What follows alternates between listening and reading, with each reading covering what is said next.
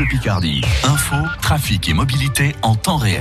De la douceur ce matin et la pluie qui arrive, qui commence à arriver par la côte. Euh, quelques, quelques bandes brouillard par endroits dans les terres. Des rayons de soleil sont possibles tout de même ce matin. Attention aux rafales de vent jusqu'à 45 km heure.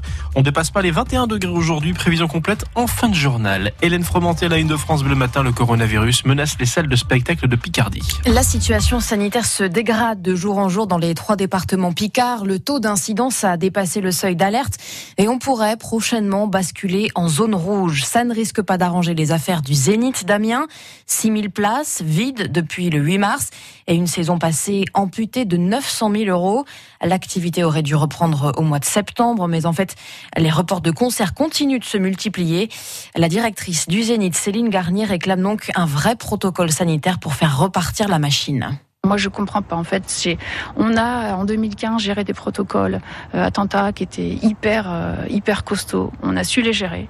Et pour moi, un protocole sanitaire, c'est hyper facile à mettre en place. Donc, je comprends pas pourquoi on nous laisse pas la chance de montrer ce qu'on peut faire et ce qu'on sait faire en fait parce qu'on est quand même des professionnels et on est en capacité, en responsabilité de pouvoir faire les choses. Vous doutez bien que demain, on, me dit, allez, vas-y, euh, fais un concert, mais attention, si tu respectes pas ton protocole sanitaire, on ferme.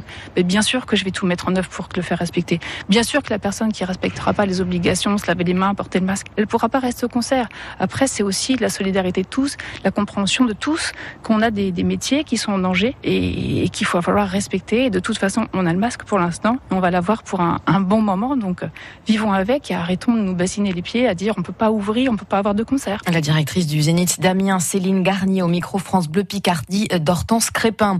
À l'échelle nationale, le dernier bilan sanitaire n'inspire pas confiance non plus. La barre des 10 000 nouvelles infections a de nouveau été franchie sur la journée d'hier. Le gouvernement devrait faire de nouvelles annonces lors d'un conseil de défense aujourd'hui ou demain à l'Elysée. Face au virus, le centre hospitalier d'Abbeville durcit les règles en termes de visite. Si vous devez voir un proche à l'EHPAD, il faudra désormais prendre un rendez-vous. Les rencontres se feront en salle polyvalente, une seule par jour par résident, 20 minutes maximum. L'accueil est aussi modifié dans d'autres services. On vous a mis le détail sur francebleu.fr. Et puis nous y reviendrons avec euh, notre invité tout à l'heure à 8h10.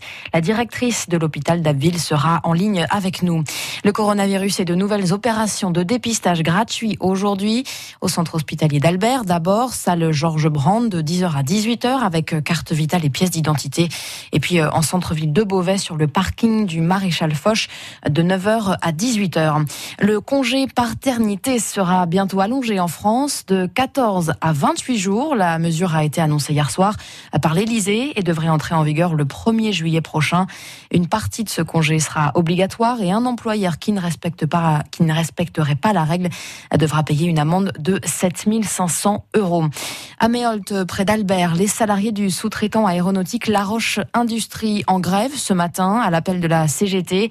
Selon le syndicat, 40 des 45 employés pourraient perdre leur emploi d'ici la fin de l'année. Procédure de rupture conventionnelle collective.